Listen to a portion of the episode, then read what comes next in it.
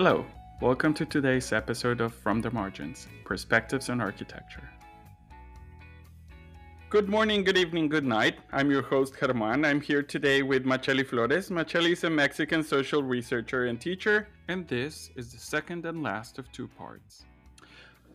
To clarify to the listeners, these women believe that the government who took their children. Even if it wasn't directly the government, the forced disappearance term, according to the United Nations, means that there was acquiescence of the government. Okay. They're, even if they weren't necessarily directly involved, they had to know and didn't do anything about it. Okay. And in this case, most of the people were disappeared by municipal police and the drug cartels. Exactly. But some, I mean, for these years, and there's a very nice, I'm sorry, I said nice, but very interesting study on how it was the Zetas, they had the whole state during those years, police and everything. Anyway, so these two things, and I found that the space has to do a lot with what they prioritize. And they prioritized, in the case of Saltillo, and I'm going to say this with a lot of respect to what I have found and with respect for Las Doñas. They will, of course, they will never say, I like justice and not truth. Of course they won't say, because they want both. They want justice and truth. But I've seen how they prioritize. In the case of Saltillo, they prioritize justice because they have nowhere to be. They don't have the desert where they can look for their people. On the other hand, there's Torreón. And justice means? Justice means finding out who did it and going with all the justice system with that. Not only that, it's also about, for example, the victims. It's like if the person had children, who's going to feed them? If the wife, this is a horrible situation for those who lose their loved ones. Most of the time, there were men who took care of the household. Economically speaking. So now they can't pay for the house. They can't pay for their children. They don't have an insurance. The companies, they say, the man he just didn't come back to work, so I'm not going to be paying him. So there's no money, there's nothing. And these women have found a way to make it legal for the term disappeared. And so the company has to have, like as if he were dead. But you don't declare him dead. And in that way, you still have the government accountable for finding this person because he's not declared dead, but he has to be, but the person who he took care of has to be taken care of as if he had been dead. Like he gets the social insurance, etc., because they didn't. The person would disappear and then the company would stop paying and there was no insurance or anything. And you lost your house, you lost your children, you lost everything. It was horrible. So women, they all take care of this part, of course, of the legal issues. But in Torreón specifically, they go out and look for their bones and for any vestige of a human being in the desert where they know that there are a lot of clandestine cemeteries. But they go and do that, and they found more than 10,000 remains of human beings in all of the desert. They go there with the help of a lot of anthropologists, international anthropologists, the United Nations, etc. But they've become even more expert than those who are expert, of course, because their motivation is just amazing. Yes, because the motivation is a familiar motivation. There's a love involved. There's looking for your kids. And they go there, and I've heard testimonies of people saying, for example, the ejidatarios, those people who live in the rural areas, they come to them and they say, "Thank you for coming and looking for the remains of your loved ones, because now we can be at peace, because when you're here and even when you're not here, because they don't know when you're coming, the bad guys are out." So that is recuperation of public spaces. Yes. That is taking it back from crime and from organized crime and narcos. I think that's amazing. But you see, these are different priorities between within one region. And I clearly see how the environment and the space affects this, because it's not the same. If you tell una de las doñas here in Saltillo and you tell her, go and look for your son or your daughter, where? Yes. On the other hand, in Torreón, they're like, I know they're in the desert. And they go to the desert, and that's how it works. And they find remains. Mm-hmm. Oh, yes. You have no idea how many, many remains they have found. There, it's just so sad. But at the same time, these becomes a little bit of an issue amongst these groups, because now, because the ladies have been in touch with the remains, the justice system says, you have touched the remains, and now they're not pure, and we cannot now act on that.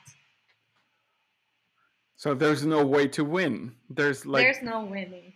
No, there's no winning from the start, Germán, because if it was the government's never going to blame itself. No, of course.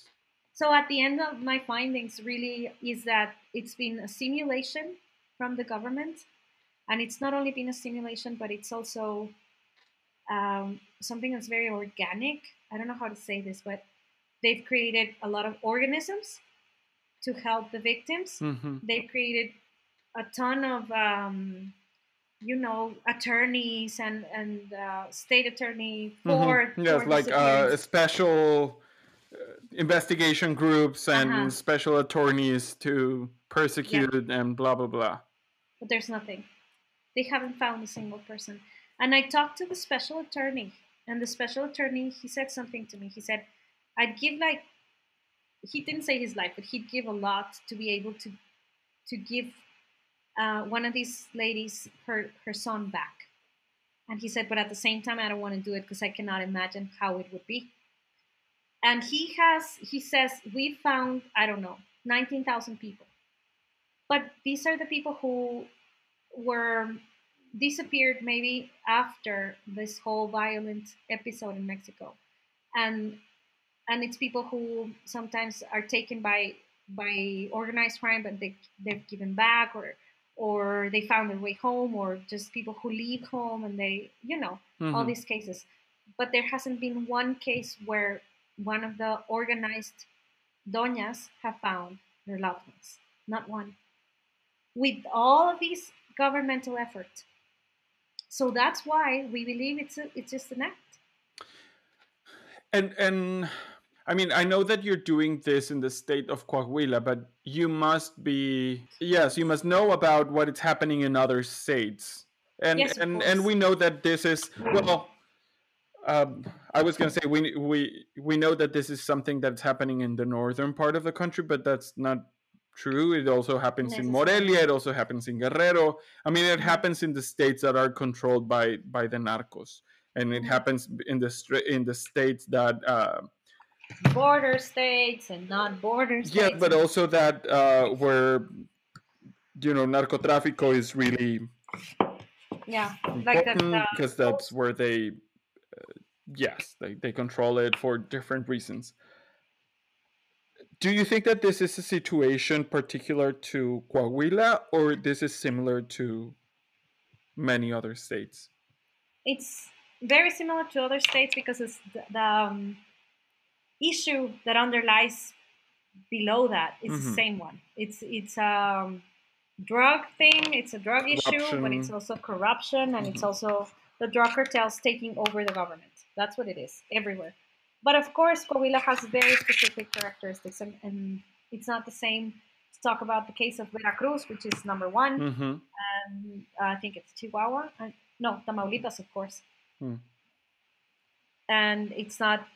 The same to talk about Veracruz or Chihuahua or Tamaulipas or Coahuila because of the history of each one of the states and how the drug cartels came to be in these areas and how they took over, but especially because of who governed during those times, which in our case, it was Humberto Moreira, who is, very famous for being very corrupt. Yes, and the whole case of the relation with the groups of narcos and... that. Yeah. And I guess the other question is, I mean, another one of these infamous cases of disappearances or forced disappearances, or I guess, and please correct me if it's a different case, but the Muertas de Juárez. Okay. Does it enter in the same category? Is it the same? Is it related, or is it a different? It should be studied in a different way. It should be studied in a different way, and it's a different issue because it's a gender issue. It's a feminicide. Mm-hmm. It's yes, and it's also because they actually find the bodies. It's equally tragic, I believe, but the fact that forced disappearance implies that you have no idea what the fate of your loved one was makes it so different from everything else. I'm not saying it's not as tragic, and actually I think it's very, we should be studying deep into these feminicides in Mexico and how sexism and machismo and everything else is just killing women every single day. And now that we're quarantined, even so much more. And it's a horrible thing. And like I said, I'm not trying to diminish. Yes, yes. Issue. No, I mean, and it's a complete different issue. But it is different. Right now. Yes. But I was just trying to, you know, make the comparison in a way. But yes, I understand what you're saying and how it should be studied in a different way. Mm-hmm. But it's also very interesting. For example, Germán, now that you bring this up, when they cannot find women, and this is something that I believe is one of the worst things, because exactly the Las Doñas, they don't only face the fact that their children disappear, but they also face this re-victimization every time they approach the authorities. And one of the worst things, and I mean, I have a lot of examples, and they would be just very, very sad to talk about them all, but I believe it's something that we need to talk about, especially in Mexico, where people sometimes say, oh, well, they had it coming. And that, to me, is just the worst thing you could say. Yes. Because we have a law, we have a constitution. And if somebody had it coming, then why do we have the Constitution for? Then we could just purge, right? Mm-hmm. So it makes me really angry when somebody says they had it coming. Because even if they had something coming, it wasn't disappearing. Because the law does not provide that in the law. It's like, yes, oh, you know what? You're hanging out with bad guys. It was going to jail. What? Exactly. The same thing goes for the Muertas in Juárez. Many people kept saying, oh, they were prostitutes. Oh, so now if you're a prostitute, you deserve to die. Mm-hmm. in a way. It's just... Oh, come on. Mm-hmm. It's just horrible when people say that. And I think it's a lot of ignorance there, because people believe that because they were bad guys, and I'm quote unquote saying this, air-quoting. Mm-hmm. Air-quoting. That they deserve to what? To disappear? No, of course not. Not in the law, not in an ethical point of view. They have mothers, they have children, they have, I don't know, they're just human beings. And yes, and again, law. Exactly. And again, if we go back to the root of the problem, is capitalism, and it's a rotten system that it's not providing everything for everybody, and it's I know you're laughing, but it's like it's not providing everything for everybody. It's not, and it's and yes, I know that a lot of people will debate with me about this, but yes, it's providing everything for everybody, and it's pushing a lot of people to the profit. Yes, the hunger for profit, and well, we could go deep into that, but I think there's that even in the utilitarian situation, when you can make it more humane, when we talk about living from making it political, I think that's another issue, but yes, Muertos de Juárez, desaparecidos, the root might be the same. I haven't studied that, but I believe it's the drug system, but in the case of Muertos de Juárez, it has a lot to do with sexism in Mexico, and the fact that you can do with women as they please and nothing's going to happen, but it's systematic. Right now we're having so many problems with that. And regarding forced disappearance, what was I saying about how the origins, of course, are corruption and and the cartels and the corruption in the government, especially who governs during those times. Fidel Herrera in Veracruz, Humberto Moreira in Coahuila, and in the, what was the name of this? Yarrington in Tamaulipas. These people, drug lords, of course, and the worst of the worst. And you could see how it was also a way of controlling population. And priistas, the three of them.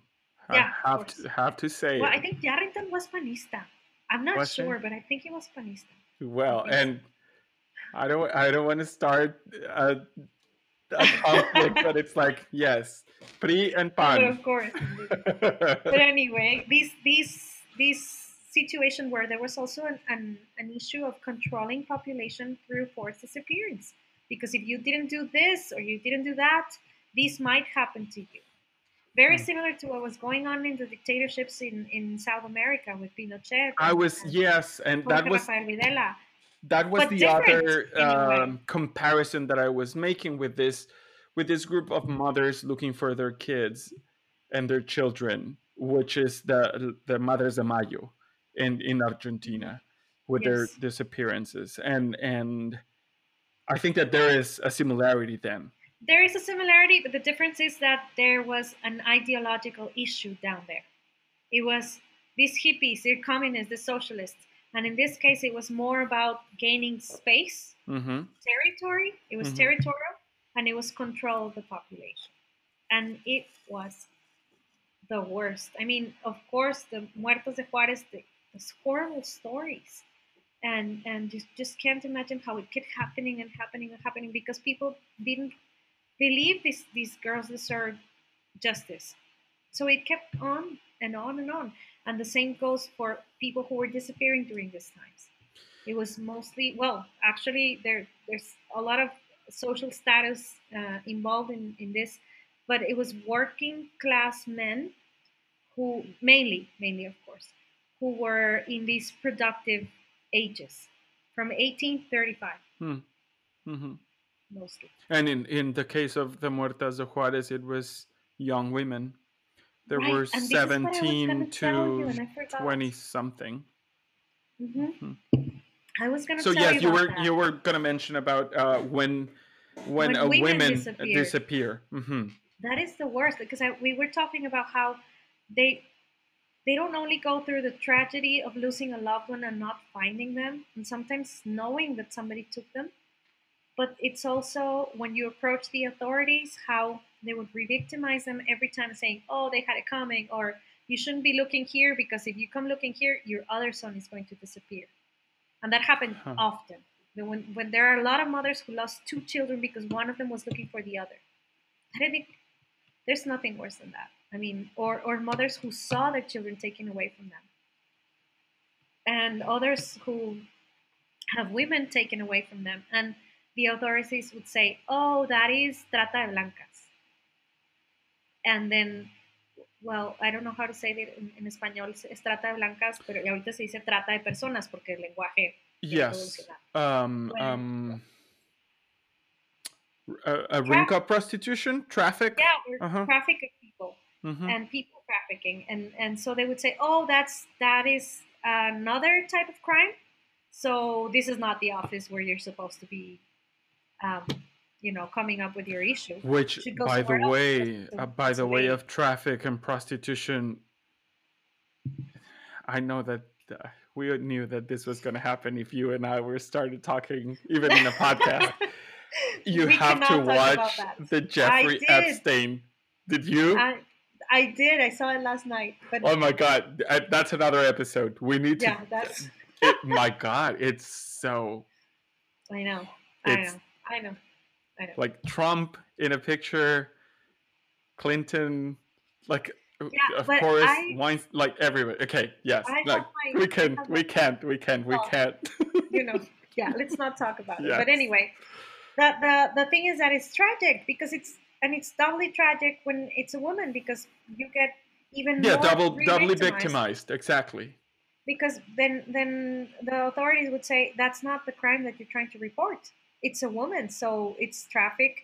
prostitution ring or whatever, you cannot come into the side where there's, imagine years of fighting, and it's gonna be 11 years of fighting towards justice and truth, and they're still facing this. Like, my daughter disappears.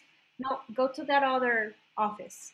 And that other office, and especially with bureaucracy in Mexico, that it's basically, you know, go with that front office, and then you have to sign 1,000 forms, and then oh no, you have to go to the other and the other and the other. Coming, like, so don't do it. Or that happened to many of the people who I interviewed. That the authorities would tell them, you know what, don't come back, or your other son will disappear.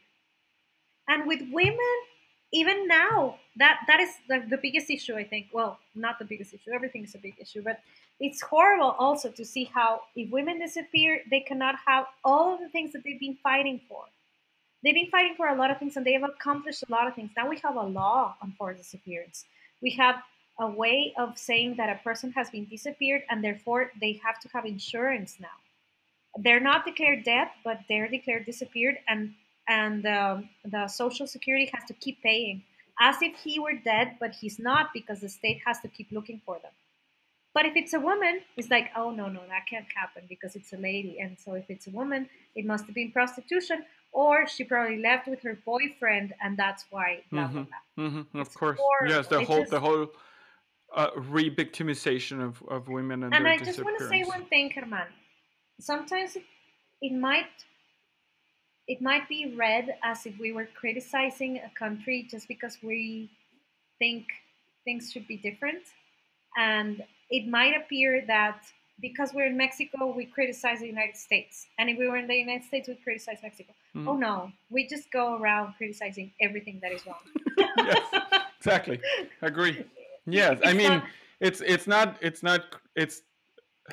I was having this conversation, almost dialogue fight with a friend the other day. And it was like, you know, whenever I say something wrong about Mexico, or that something is going wrong or they're doing wrong in Mexico, I've been called a malinchista, which is like, the fact that I left Mexico, one, it was not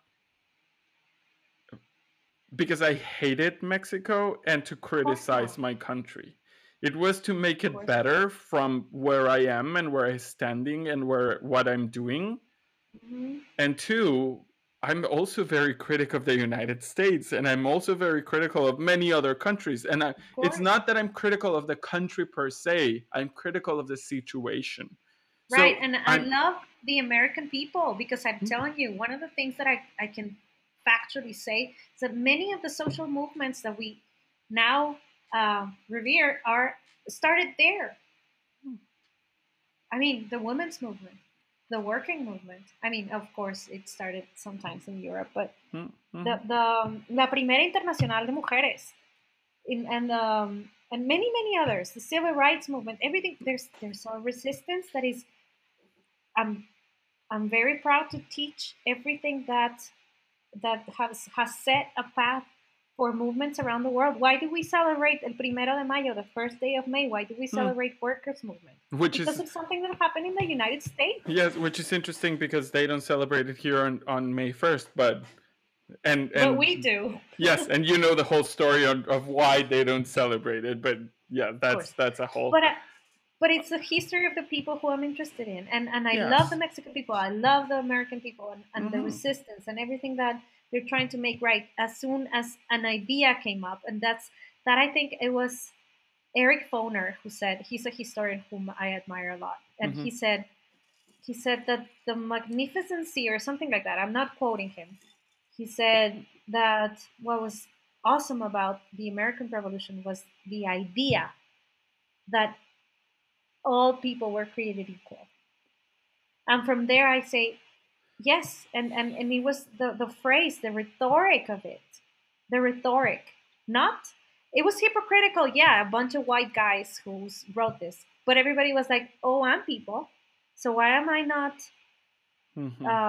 having these rights? And then that's how we know the history of the United States. That's when Indians were like, I am people and I am not included there. Black people, yes, Latin and that American. And that reminded me of Hamilton's scene where, you know, the three sisters are singing that where it's like, yes, and no. Women. When yes. I meet Thomas Jefferson, I'll remind him to. To include women in the sequel. Work. Of course.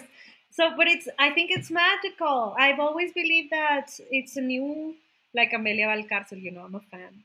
She says, this public language that comes from John Locke, who was also a slave guy, who had slaves, and slave company in Guinea. Mm-hmm. Slavist.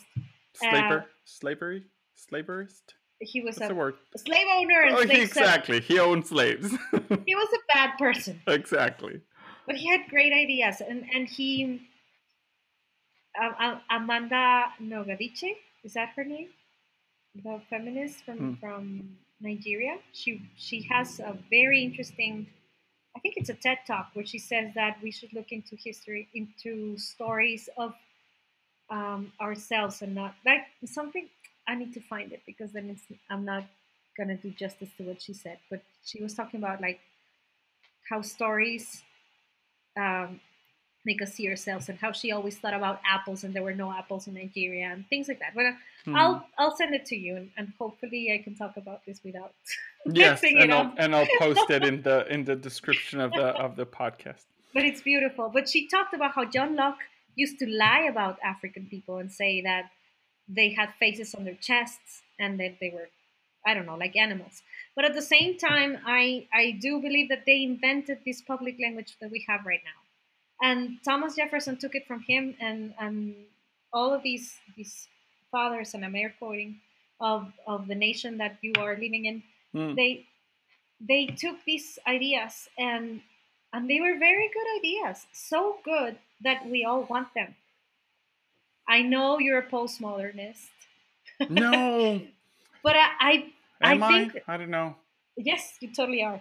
But at the same time, Germán, these ideas are what made it possible to people raise their hand and say, you know what, this isn't working. I'm a post-colonialist, definitely.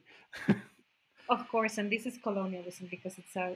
But we always have to acknowledge what, especially in the United States, who brought about this country. It was these philosophical ideas from Europe, But that phrase is powerful, and I believe that that's what keeps history. Yes, moving. If they had included the people that they were taking the land off and the people that they were bringing, that's what Eric Foner says. That what's powerful is the rhetoric, not the fact. They didn't do anything. It was hypocritical. It was a bunch of white guys who were landowners who had gone to But and men looting land from etc. Exactly. But at the same time, what they wrote became law, and if it becomes law, then you can, or it becomes an idea really, because the law has been changed. But it's an idea that permeated everywhere, and then everybody could raise their hand and say, "This isn't happening," and I know I have the right to do it, to ask for it. To my side of the social contract. And the social contract is an idea that also comes from there. Yes, well, agree. Have to agree. How are we on time? It's been like 3 hours. It's been an hour and a half. So definitely this will be a two-part episode because it's impossible to put it in one part. I knew that this was going to happen, so whatever. I was interested in something that I was reading in your bio, which was that you participated in this municipal risk assessment atlas for the Saltillo Planning Institute. Mm-hmm. And I was wondering, what was this about? Can you tell us a little bit about it? Yes, of course. I'm sure everywhere there is a law that says that municipal planning has to, well, it has to have a base of where you can move, right? Mm-hmm. So where you can build this and where you can build that. Mm-hmm, mm-hmm. So, but cities in Mexico don't necessarily have that. They just go on building however they feel like. And they used to. Unfortunately, mm-hmm. they used to, and then they just decided not to follow it. But so mm-hmm. with this whole new urbanism, a lot of activists started getting into government and saying and demanding that there had to be how do you call it in English?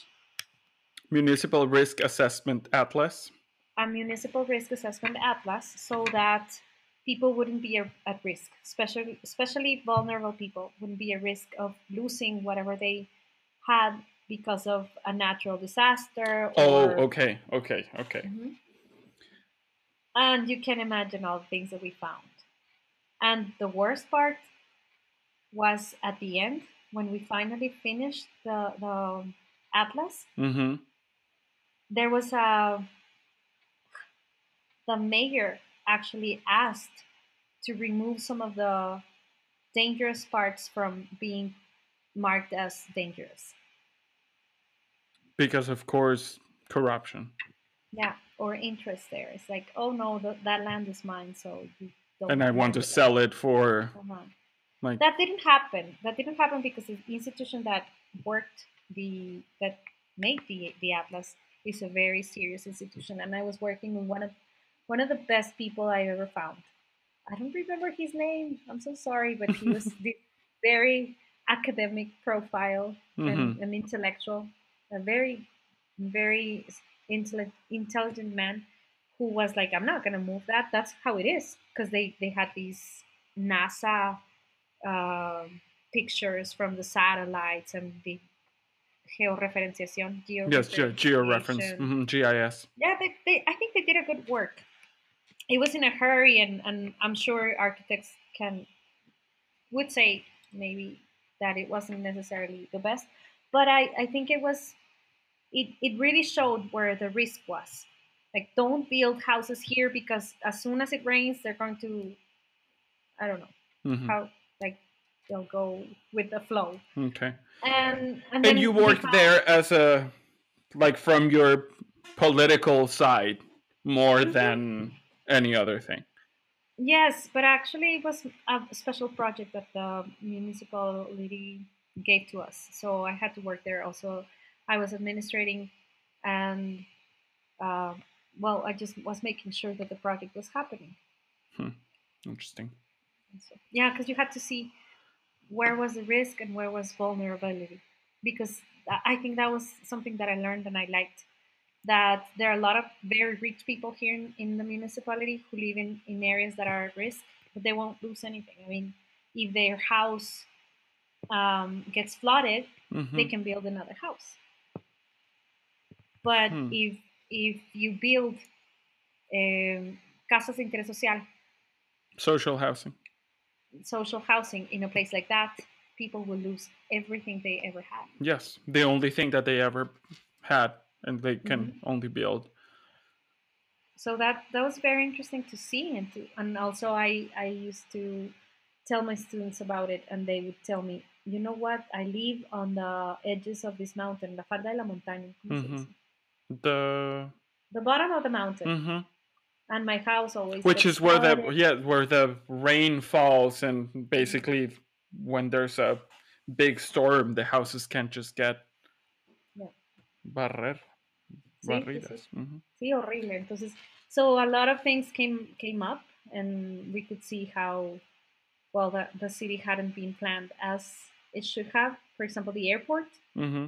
The airport is in a very low place, so you can practically, during the winter, nobody can fly because we get a lot of neblina, fog, mm-hmm. and it should have been somewhere else. But these were the lands of someone who wanted to sell them, and that's how it was. And it's very sad to see, but at least there's an effort, and I think, well, there was.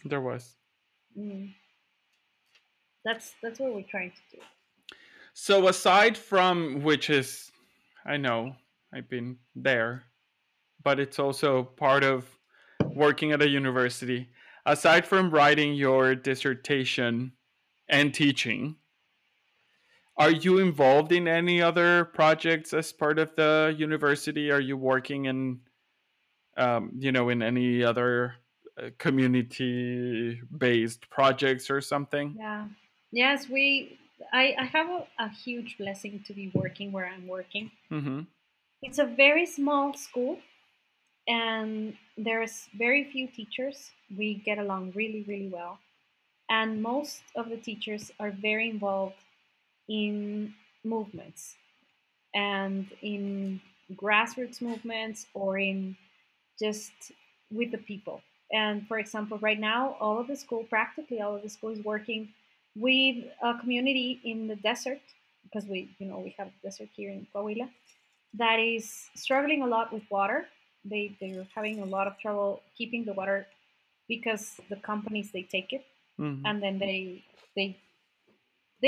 use the water, they finish the water up. It's like they use all of the water and then they move. And what do you think they leave behind? Nothing. Nothing. Poverty. That's what they leave behind, because it's a lot of iron companies, which is they leave not even nothing. They leave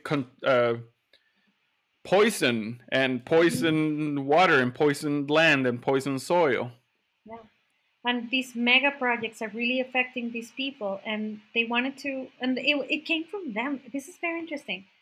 There's an activist living in the desert in General Cepeda, and he works with the people in the different ranches there, and the people wanted to have their history written, because they wanted to find their identity so that they could defend themselves even more, because they want to assess that they have the right to be where they are. And with that, they mean we have the right to be where we are with the means that we've always had, which is water as well. And they're fighting two different things.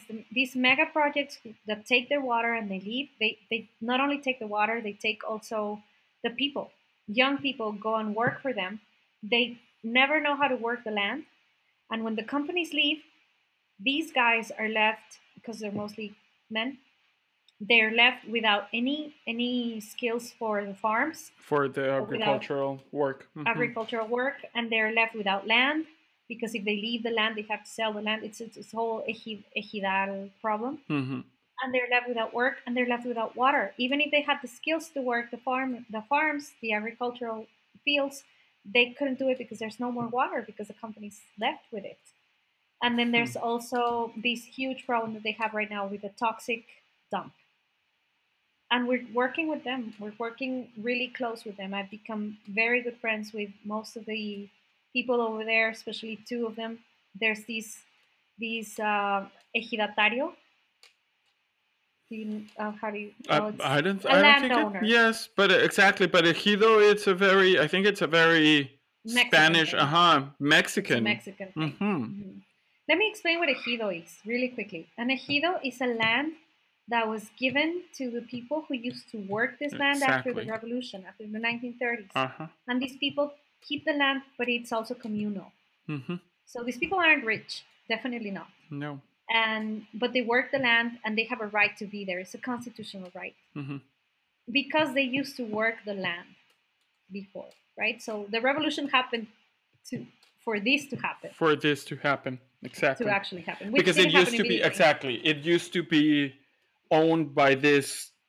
Señores ejidales, like the señores feudales. Señores feudales. Uh-huh. Casi, which dueños, was the caciques. The caciques, the owners of these big pieces of land, and it was divided, and then it was left to the workers. 11 families owned 98% of the land. Don't quote me, because it might be a 96 or 97, but it was 11 or 12 families owned more than 90% of the land. Can you imagine? So, and all these people who worked the land, they were, that the whole revolution happened because of this. Los Krill, los Ramos Arizpe, los, and I can start naming the families. It's like 11 families, so it wouldn't be that hard. Yes. So finally, the revolution happened, and maybe 15 years later, they got the land back. And of course, the land that they kept, the owners kept the best land and the water. And they gave the workers the worst land without water. So it's always been a political issue. Finally, well, I'm not saying finally because history always goes on. Yes. But right now, what they're now having problems with is the fact that people aren't staying in the land because they go with these huge mega projects, that international projects who come and just loot the land. They take the water, they take the resources, they take the people, and they leave because the water will be... they will waste all the water. They will take all the water and finally leave. And they leave, and they leave behind the worst problems you can imagine. So we're working with these people because this guy who's an ejidatario, who's a landowner, but it's also a communal owner. He's one of the most amazing men I've ever known. This is a guy who probably, I don't know if he finished middle school. I don't think so. I'm going to ask. But he's read Gramsci. And you can imagine, like somebody he's an intellectual in his own way. And he's an amazing person. He's like an ejidatario who's a feminist, for example. Wow. I mean, he's a man. He's not a feminist. Yes, which is, you know, exactly for the northern part of Mexico, and someone that works in agriculture, like being a feminist is not something common or that you find off. No, it's just something that you would never find. And it's very interesting to see how now they thought of writing their own history, say how they got to the land and how this land is really rightfully theirs and how these, especially the toxic dump, should not be there. So you're kind of like writing environmental history. Yeah, you could call it like that, but we're trying to keep it like a social history, una historia de larga duración. Yes, but I mean, there's the leader of the project would call it. There is this nascent field in here in the American academia that's environmental history, which is about. Yeah, absolutely. I mean, of course. But we're doing it from this. We've done environmental history. We actually did. The history of the other side of town, Zapalinamé, which is the mountain and all these places that are very. It holds most of the water in the city.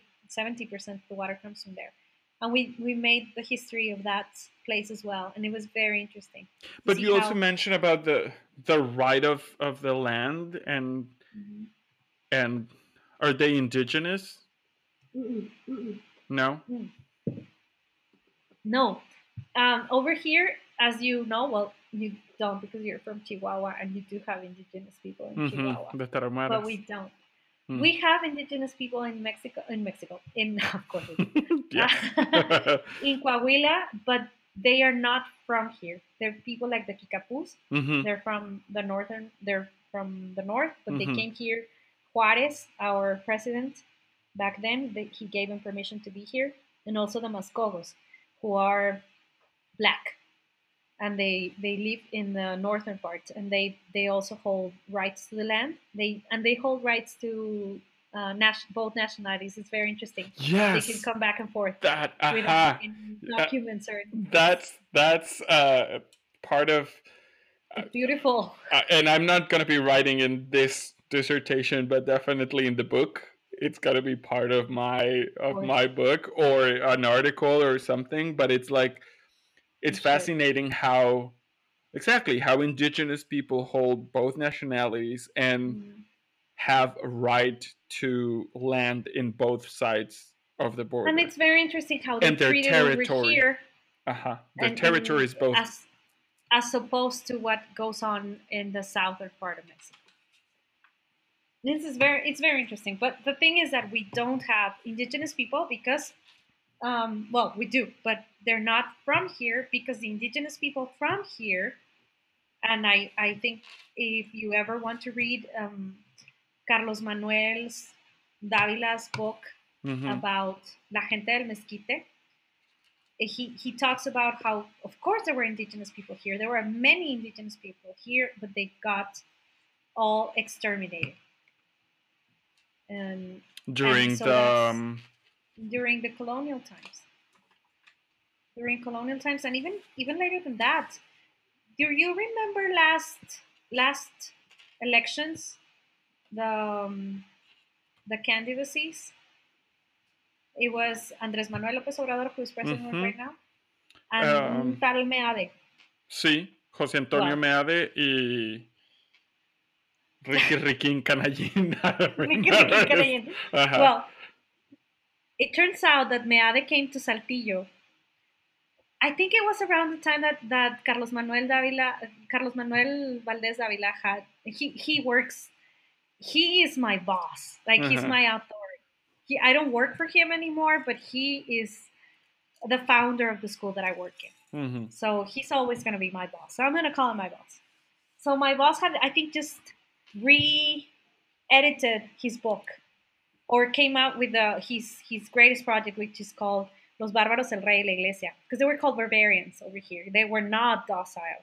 Then, you know, the Tlaxcaltecans came, and that's how we are. We have indigenous blood, but it isn't necessarily the blood of the indigenous people who were originally here.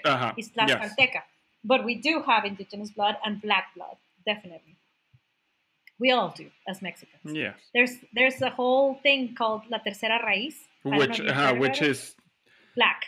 Not talked about, but of course, exactly. But now it's being more and more by historians and even biologists. We're talking a lot more about this. How it's more Mexicans, being more addressed. We are built of three roots, and we come from these three roots, which is the European Spaniard, the indigenous, and the black.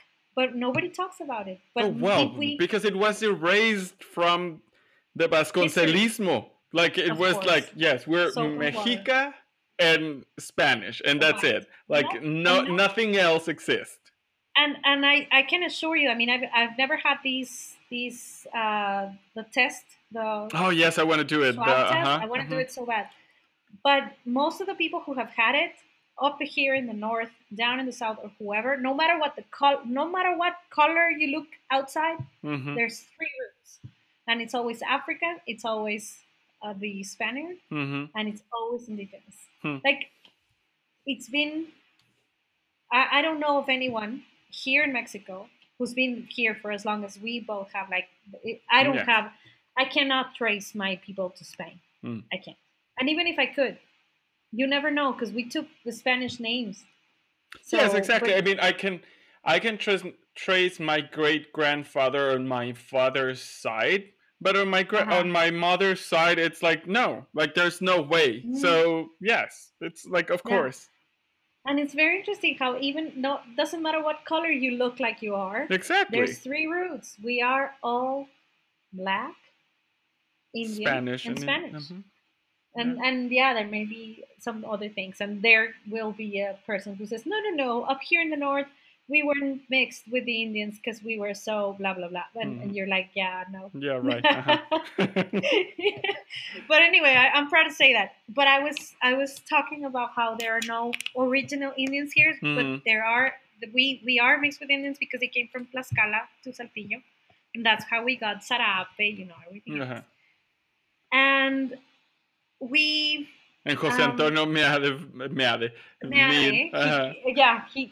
He came over here and he was giving his speech. And my boss had just came out with this book or the other book, which is kind of like a better edition. It's his doctoral thesis, and it's very interesting. I'll send them both to you. I think you're going to love them. And he came and he was talking in this public space that is la Plaza de las Ciudades Hermanas. It's a very famous. Yes. But it's really tiny because nobody was going to go see him anyway. And he said that we should be proud because we had fought the Apaches like nobody else. Oh my God. Or something like that. I was like, come on. It's like, dude, it's 2018 or whatever year it was. ¿Qué película de Cantinflas viste?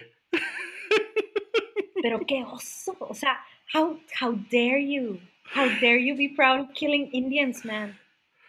Yeah, exactly. But also it's like, this is a narrative from a película de Cantinflas. It's like, what the fuck? Yeah, but I thought it was, I don't know. I felt really embarrassed for him because people who are living now are not proud of killing Indians. No, not at all. And he was like, you should be proud because you killed all those Indians and that's why we're here. And we were like, no. I wasn't there, of course, but it was horrible.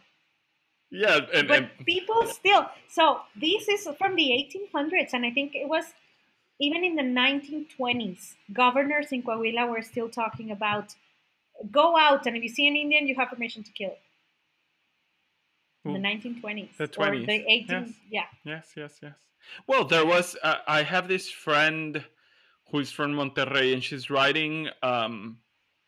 a dissertation. She's in literature in Spanish and Portuguese letters, and she's writing this dissertation on a book on, don't really remember, she's gonna hate me because we worked like 3 weeks, no more than 3 weeks, like 2 months together, like we were in this boot camp. And I don't remember the books that she's writing on, but the topics, one of the books is about this extermination of the Chinese in Torreón, actually. Okay. Oh, right, of course. And how the Chinese workers that were brought to build the train tracks and the train tracks were basically exterminated by the government. And it was a story that was erased and eliminated. And then she's also writing about how, you know, how this is kind of like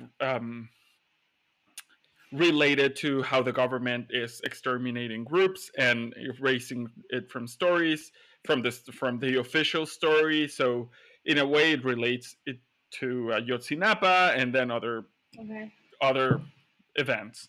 So actually there's some correlation. I think we should be talking. exactly. I was just like, duh, yes, you two should be talking. She's doing it from literature, from like novels, but actually what she's doing is not fiction. Mm-hmm. She's actually extracting reality from these books. So yes, it's not fiction, it's reality. Anyway, so yes. But yes, we're not as far away from this anti-racist country that we have believed for so many years that we are very racist, and we are very we have been very classist and racist for Mexico, so many years. So many problems that we don't care to admit yet. But fortunately, we're now talking about them, and we're fortunately now facing them. And this, again, coming back to what it's happening right now, it's forcing also the conversations in Mexico. And that's a good thing. Yeah, I love that. That's also a good thing. So, Germán, yes. Let me just tell you one thing. The name of this very famous feminist whom I read, followed, admire, and actually heard speak and everything. I mean, not live, but like through social, and not social media, but TED Talks and YouTube and everything. Her name is Chimamanda Ngozi Adichie. Okay, good. And I just sent you the link to her TED Talk, and it's The Danger of a Single Story. I think it's one of the first things I do in every single class, and I'm very sorry I didn't remember her name, because from now on I'm never gonna forget it. We'll correct it, and we'll put it in the links in the description of the podcast. Chimamanda Ngozi Adichie, and it's The Danger of a Single Story. I think you're gonna love it, and she's one of the most influential feminists nowadays, I believe. Great. So we're approaching the end of this podcast. I believe so. This episode, or a couple of episodes, or maybe three. No, I'm just kidding. It's going to be two. And I normally tend to finish when I'm speaking with architects or people that are trained as architects to talk about the canon and talk about Le Corbusier. But in this case, the canon for us is history. Like a common canon that we have is history, or a common canon that we know is history, and it's Western history. Mm-hmm. And one can we discuss about it is precisely how we teach history and how can we change the way we teach history. And it was actually a perfect segue to connect, because you were mentioning that it's the way you start teaching with this video, and it actually makes a lot of sense on how can we start changing the narratives of this white Eurocentric male dominant histories that we have actually that we received as an education. But we are trying to break the cycle, and we're trying to tell different histories to our students. Yeah. Well, I think it's very important. And I learned this, I think it was during my second master's, where I saw the importance of teaching history, or, I mean, even political science or ethics, from the perspective of the victims. And I'm talking about victims because of my field of study, right? So, and if I had to talk about history as a teacher, I'd say from the point of view of those who have also made history, but are necessarily in a political position or in a powerful position. Mm-hmm. And to these, of course, the different historiography has helped. And I think because I teach history of the United States, it's very important for me to focus on this new historiography after the 60s with Eric Foner and all these people who focus on the history of the people of the United States. There are many others which I cannot recall right now, but I'll make sure to forward them to you. How it evolves from being a history of a nation to being a history of a people, and then history of peoples, and history of different people, and history of minorities, and history of movements, etc. Exactly. Yes. Which I've seen this evolution of historiography in these, at least in the history of the United States, to be wonderful, and to see how there isn't a single history. And even I have to quote, and I'm not quoting him like word by word, but I'm saying what he meant. Howard Zinn is also, it's very controversial to teach with his book because, well, your listeners can find out by themselves. But I think we have to have students the option of reading Howard Zinn, who is definitely a socialist, and he teaches a people's history of the United States. And he says that there are no histories of a nation. There isn't. Because then you're assuming that there's only one way of viewing a country, and a country is filled with many different types of people. Yes. So if you assume that a history of a nation that comes from power is history, well, you're missing out on so many things, so many things. But that's unfortunately what we come from. We were taught one history. We, Mexico was basically, after the revolution, it was a way to unify, to kind of, to bring the country together. It was created at this narrative of this is the history that we want to tell about Mexico, and this is the history that we are going to tell. And you're missing out on so many things. And I don't blame the effort of López Mateos, because honestly, for me, and I think we discussed this, is the best president that we have had. Like, I haven't found other president that has done as much as López Mateos did for the country. And he was. Don't judge me, but I am. Yes, and you know that I am as leftist as Cárdenas can be, but López Mateos, he was the one with the free textbooks. He was the one with the free meals for kids in the schools. He was the one that built all the museums in the country. He was the one that built the modern country. He was the one that modernized the country. Social. Exactly. So he was the one that modernized Mexico. But he also, I mean, in their own way, they were the ones that created. Of course, this comes from the Vasconcelismo, and it also comes from Torres Bodet and their curricula of creating this history of what the Mexicans should be taught. Yeah.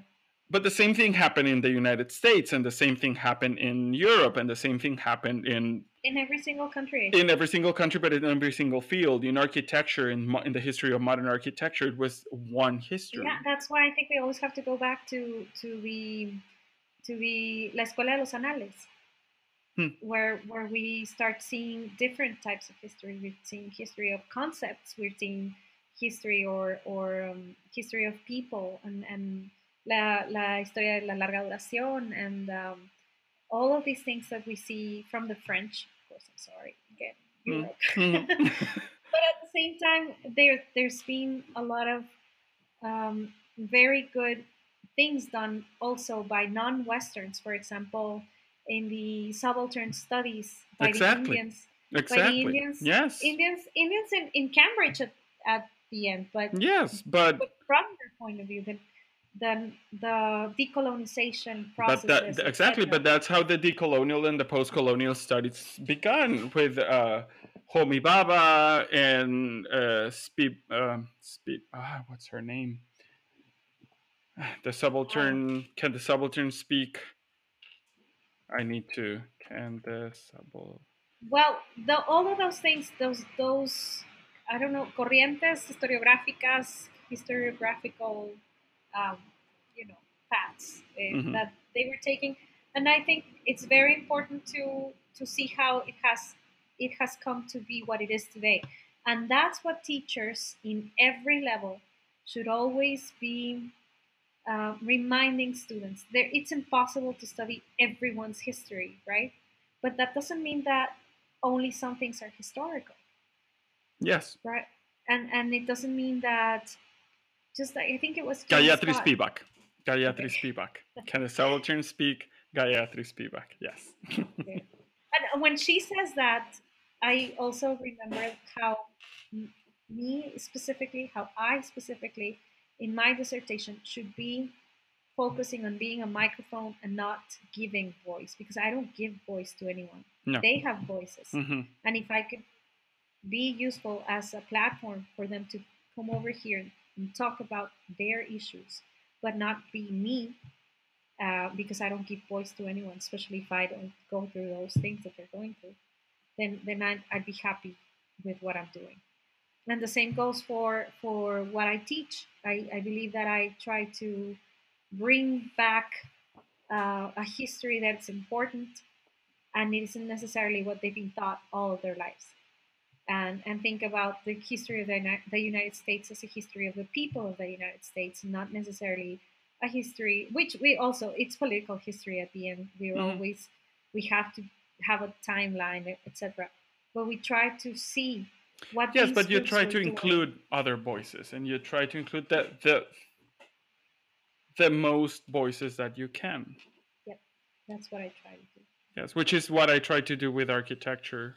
Or at least with the courses of at least modern architecture, which is what I teach, which is include the most voices that I can, the voices of women, which have been not erased but silenced. Yeah, and they exist. Well, many times also erased. I just shared this morning the Michelle Perrault's book on My History of Women. If you haven't read it, I strongly suggest that you do. It's a beautiful book on how women have been erased from history. And I also, this year especially, because of the movement, the women's movement, I paused my course and I said, you know what, we need to talk about feminism in this class, and we did. And one of the things I said, one of the things we can do is not only read women, but also quote women in our work. Yes, exactly. And that's what I mean by not being erased, because the books exist, the text exists. Right now they do, but in the past there was nothing. But we don't give them both. We don't put them out. Mm-hmm. So it's like it's not that they have been erased, but they are not. They have been silenced. You know, they have been put in a shelf where no one can listen to them or no one can read them.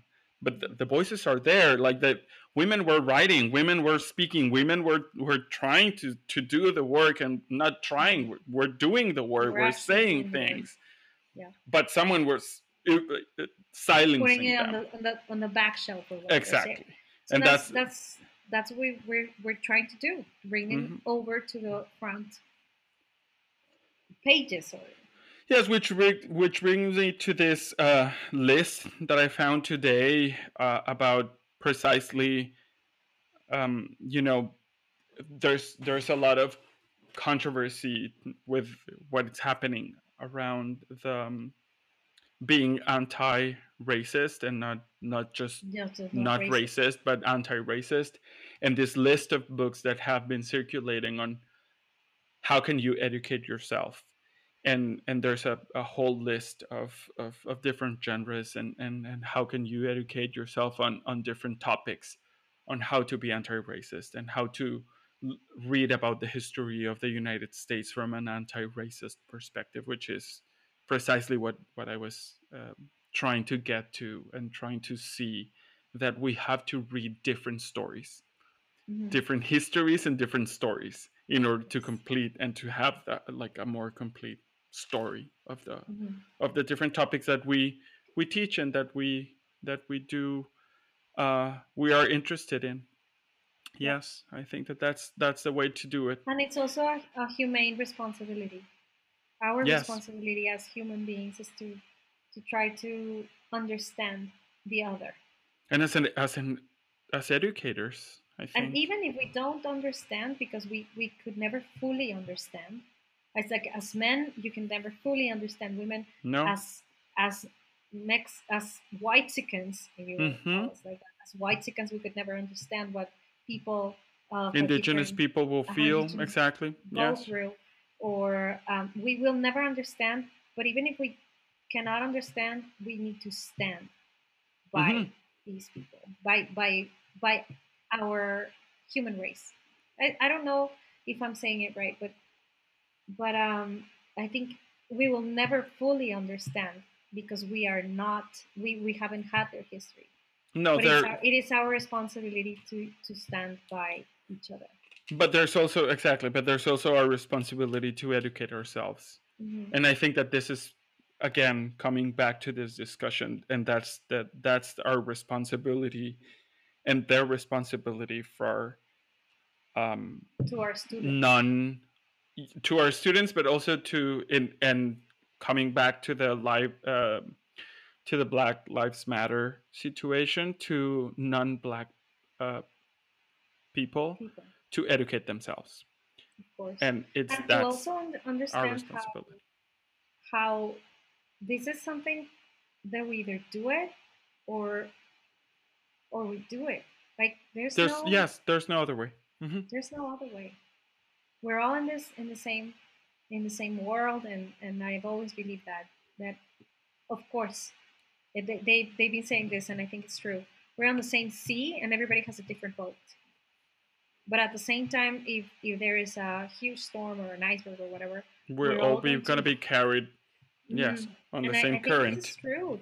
So that's why I sometimes don't believe all these conspiracy theories that say that only two people dominate the world, because I'm like, you know what? We're all here, and if these people want people to be even more poor, that's going to harm you in a way. Well, Mark Zuckerberg and Bill Gates, are you talking about that? And the liquid of your knees, the líquido de la rodilla, and the fact that Adele is not really her, and what else? No, there's so many. Conspiracy theories. I was reading today about the whole thing about Anonymous, and I was like, what is going on with Anonymous now? Like, they're my God, it's just crazy. Yeah, Michael Jackson. Now, if Michael Jackson was innocent, he's saying, "I'm like, oh my God, no, don't get me started with the Jeffrey Epstein and Anonymous and that." Okay, so to close, finally, the episode. There's two sections that I'd like to close with. One of them is, in this quarantine, we're mostly surrounded by our books. And I would like to ask you, what is your favorite book that you have in your library? Okay, so my favorite book, there are so many. Yes, so many it's impossible, but you know, when a book moves you and you move to tears even, or you close the book and you say, what the fuck, right? Mm-hmm. You had that. And it had been a long time since I felt that feeling where you close it and you're like, oh my God, this changed my life. Helen Macdonald's H is for Hawk. It's, I think, one of the most amazing books I've ever read. It reminded me so much of Moby Dick, but it's written by a woman in this century.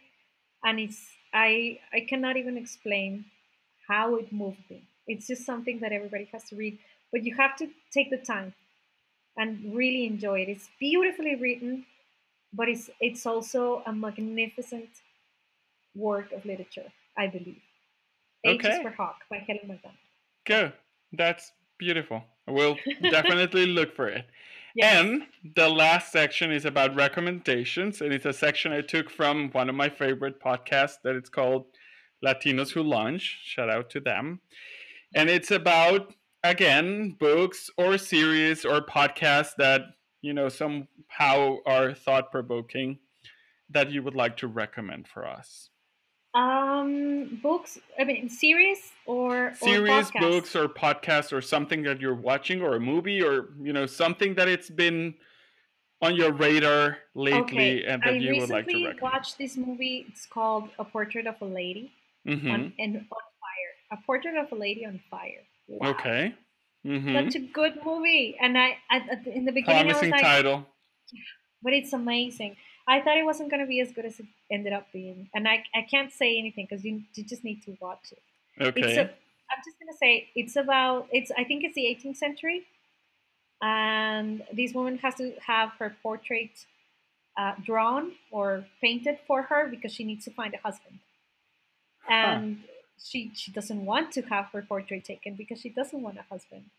And so finally they fool her into thinking that she was just having a friend for company, but she was actually drawing her from memory. Because she hung out with her, and then she would draw her. And then I won't say anything else. Wow. It's just one of them. It's very, very interesting. I strongly recommend it. And it's by, let me tell you who the author is. It's a historical drama. It's by Celine Sciamma. Okay. Celine Sciamma. It's 2019. It came out this year. Okay, I mean, so it's fairly new. Mm-hmm. And I keep listening to The Dollop. It's really good. It's really good. I'm still a fan for Legendarias. I love them. Yeah, Leyendas Legendarias is really good, but I don't like it as much as I like The Dollop. The Dollop for me, I'm a number because it's about American history, and you are a teacher of American history, of course. Germán, did you ever see this PBS special where a teacher makes this really very, very controversial experiment with her students? Nope. About race, after Martin Luther King had been shot.